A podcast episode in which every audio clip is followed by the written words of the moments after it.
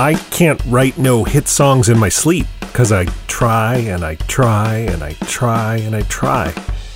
It's time for Cool, Weird, Awesome.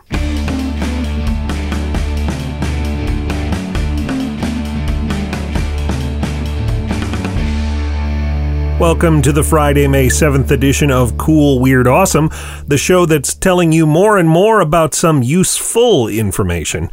I'm Brady, and it was this week in 1965 that Rolling Stones guitarist Keith Richards woke up in a hotel room in Florida and listened back to a cassette he'd recorded the night before, though he didn't remember doing so. What he heard was a guitar riff and an opening line that would soon become iconic I can't get no satisfaction.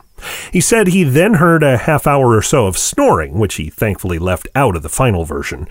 Richards took what he had to his songwriting partner Mick Jagger, and the two put a full song together.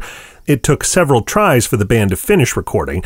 Initially, Keith thought of his guitar riff as a placeholder. He wanted the song to be full of horns, like in Motown records like Dancin' in the Streets by Martha and the Vandellas. When he found out that the record had been released with his fuzzy guitar standing in for actual horns, he wasn't too happy about it, at least until Satisfaction became an enormous hit, the biggest the band had had to that point. Mick Jagger even called it, quote, the song that made the Stones. And eventually it did get those horns Richard always wanted, though on a powerhouse cover version by soul great Otis Redding. It's also been remade by Aretha Franklin, Cat Power, Devo, Britney Spears and it's still played by the Rolling Stones themselves, more than 50 years since a very drowsy Keith Richards turned on a tape player and played that riff. You can learn more about the history of the song Satisfaction at coolweirdawesome.com and on Twitter at coolweirdpod. And we're going to wrap up this week in the calmest, most satisfying way possible. That's after this.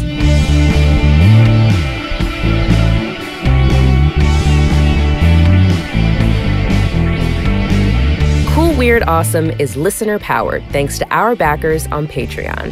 For as little as a dollar a month, you'll make every new episode possible, and you'll get lots of extras, including sneak previews of upcoming episodes.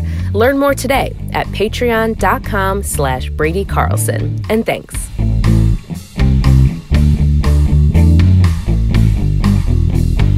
We're always looking up, down, left, right, and everywhere else we can to find interesting discoveries to share with you. But if you find one that we don't know about, send it to us. And thanks in advance for your help. If this last year has stressed you out, Here's something that may help. Wired just wrote about a game that some players have said has helped them find a bit of calm in their day.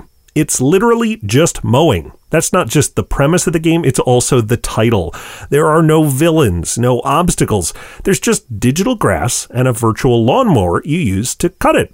I'm Brady. I feel more chill already. Thanks for listening and come back again next week for more cool, weird, awesome.